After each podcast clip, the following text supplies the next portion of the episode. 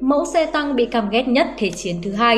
Ít binh sĩ nào trong Thế chiến hai yêu thích em ba Lee, mẫu xe tăng hai tháp pháo cồng kềnh với những đinh tán có thể hủy diệt cả kíp lái. Xe tăng hạng trung em ba của Mỹ thoạt nhìn trông có vẻ uy lực với hai tháp pháo chính, nhưng hàng loạt hạn chế trong tác chiến khiến nó trở thành mẫu xe tăng bị lính đồng minh căm ghét nhất trong Thế chiến hai và sớm bị lu mờ bởi phiên bản kế nhiệm em bốn Sherman. Dòng em ba ra đời dựa trên những yêu cầu cấp thiết từ chiến trường. Khi bắt đầu tham gia Thế chiến hai, quân đội Mỹ chỉ biên chế xe tăng hạng nhẹ em hai A bốn và em ba Stuart cùng vài chục xe tăng hạng trung em hai chỉ phù hợp cho huấn luyện. Tất cả đều trang bị pháo cỡ nhỏ ba mươi bảy mi li mét, đủ để xuyên thủng hầu hết các loại xe tăng vào đầu cuộc chiến. Tuy nhiên, những trận đánh của Đức tại Pháp cho thấy xe tăng hạng nặng như Matilda và Char B một bis gần như bất khả xâm phạm trước pháo bảy mươi ba mi li mét. Pháo cỡ nòng lớn từ bảy mươi lăm mi li mét trở lên cũng rất hiệu quả khi diệt bộ binh trong công sự. Hai tháng sau khi xe tăng Panzer của Đức đánh bại quân Pháp đầu năm một nghìn chín trăm bốn mươi, Mỹ bắt đầu thiết kế xe tăng hạng trù mới, trang bị pháo bảy mươi lăm mi li mét với định danh em bốn Sherman. Tuy nhiên, quá trình thiết kế tháp pháo cho loại pháo cỡ lớn này đặt ra nhiều thách thức cho ngành công nghiệp Mỹ, khiến dòng em bốn Sherman chỉ được đưa vào tác chiến từ năm một nghìn chín trăm bốn mươi hai. Xe tăng em ba Lee nổi lên như một giải pháp tình thế trong khi chờ dòng em bốn xuất xưởng. Nó được lắp pháo bảy mươi lăm mi li mét trên bệ xoay ở sườn phải thân xe tăng hạng trung em hai. Phía trên là một tháp pháo quay nhanh gắn pháo bảy mươi ba mi li mét, tương tự mẫu Char B một bis của Pháp. Do có hai tháp pháo, em ba cần đến hai pháo thủ và hai người nạp đạn, khiến kíp tăng có số lượng lên đến bảy người. Sẽ được lắp thêm hai đến bốn súng máy cỡ bảy phẩy sáu hai mi li mét để thực hiện nhiệm vụ phòng không và diệt bộ binh.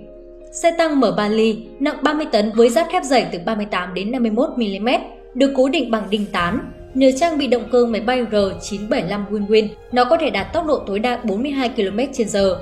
Các nhà máy Mỹ bắt đầu xuất xưởng xe tăng em ba từ tháng tám năm một nghìn chín trăm bốn mươi mốt với sáu biến thể khác nhau có định danh từ em ba đến em ba A năm.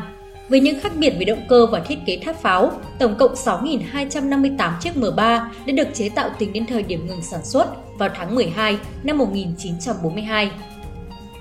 Hơn hai nghìn tám trăm năm mươi lăm chiếc được Mỹ bán ngay cho Anh, khi đó đang điều thế chiếc lực lượng cơ giới thuộc quân đoàn châu Phi của tướng Đức Edwin Rommel trong cuộc chiến giành quyền kiểm soát Bắc Phi. Anh nhất quyết đặt hàng phiên bản riêng mang tên em ba Grant, trong đó đài vô tuyến gần trên tháp pháo giúp giảm một điện đài viên khỏi kíp lái.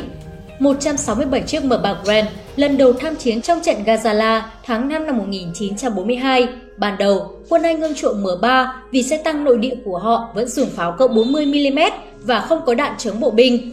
Pháo bảy mươi lăm mi li mét trên em ba Grant có thể tấn công xe tăng Panzer hai Đức ở ngoài tầm đáp trả của đối phương.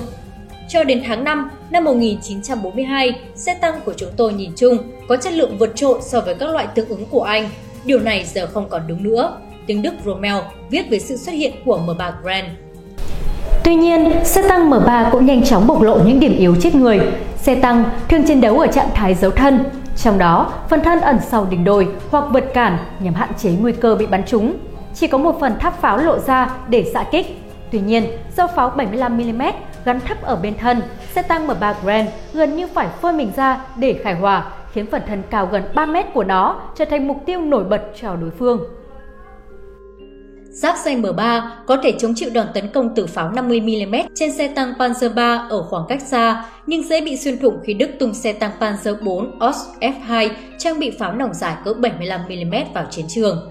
Lớp giáp gắn đinh tán trên xe tăng em ba cũng trở thành nỗi ám ảnh với kíp xe. Ngay cả đạn pháo đối phương không xuyên thủng giáp xe em ba, những đinh tán này cũng dễ dàng bị bung ra và văng tứ tung bên trong, biến thành những viên đạn có thể hạ gục toàn bộ kíp xe. Khi Mỹ đổ bộ vào Bắc Phi tháng mười một năm một nghìn chín trăm bốn mươi hai, xe tăng em bốn Sherman ưu việt hơn đã thay thế mẫu em ba. Tuy nhiên, nhiều xe tăng em ba vẫn tiếp tục chiến đấu trong biên chế Trung đoàn Thiết giáp số mười ba thuộc Sư đoàn Thiết giáp số một Mỹ. Những chiếc em ba của Trung đoàn Thiết giáp số mười ba đã chịu tổn thất nặng trước xe tăng Panzer bốn và súng chống tăng của Sư đoàn xe tăng số mười Đức tại thị trấn Delzeda, Tunisia. Tuy nhiên, lực lượng này cũng được đánh giá cao khi phục kích và diệt mười bốn xe tăng của Sư đoàn Thiết giáp số hai mươi mốt Đức trong cuộc phản công của Rommel. Anh cũng điều chuyển nhiều đơn vị em ba đến Myanmar để đối phó quân Nhật, quân đội Australia và Ấn Độ cũng lần lượt tiếp nhận một nghìn bảy trăm và chín trăm xe tăng em ba Grant. Những chiếc em ba đã chứng tỏ khả năng thích ứng cao với địa hình gồ ghề để hỗ trợ hỏa lực cho bộ binh. Trong trận Imphal ở Đông Bắc Ấn Độ năm một nghìn chín trăm bốn mươi tư, chúng đã chặn đứng đà tiến công của xe tăng Tip chín mươi lăm thuộc Trung đoàn xe tăng số mười bốn Nhật Bản. Mỹ chuyển giao một nghìn ba trăm tám mươi sáu xe tăng em ba cho Liên Xô bằng đường biển, nhưng Moscow chỉ nhận được chín trăm năm mươi bảy chiếc và ban đầu không có đạn đi kèm do các đoàn tàu vận tải bị đối phương đánh chạy trên biển. Binh sĩ Hồng quân Liên Xô cũng không ưa xe tăng em ba, thậm chí còn đặt biệt danh cho nó là cỗ quan tài của bảy anh em. Do lớp sơn và lớp cao su trong xe dễ bốc cháy và tạo ra khói độc với kíp xe khi bị trúng đạn.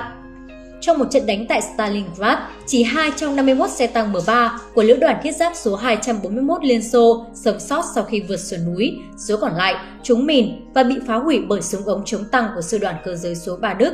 Lữ đoàn số một trăm sáu mươi bảy trang bị xe tăng em ba được điều đến để tăng viện, nhưng cũng nhanh chóng bị quân Đức hủy diệt, chỉ bốn xe thoát nạn. Dù lỗi thời, xe tăng em ba vẫn được Liên Xô sử dụng cho đến khi chiến tranh kết thúc, thường là ở các mặt trận thứ yếu.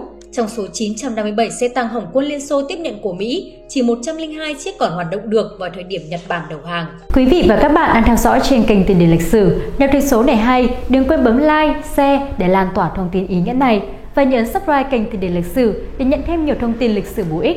Còn bây giờ, xin chào và hẹn gặp lại!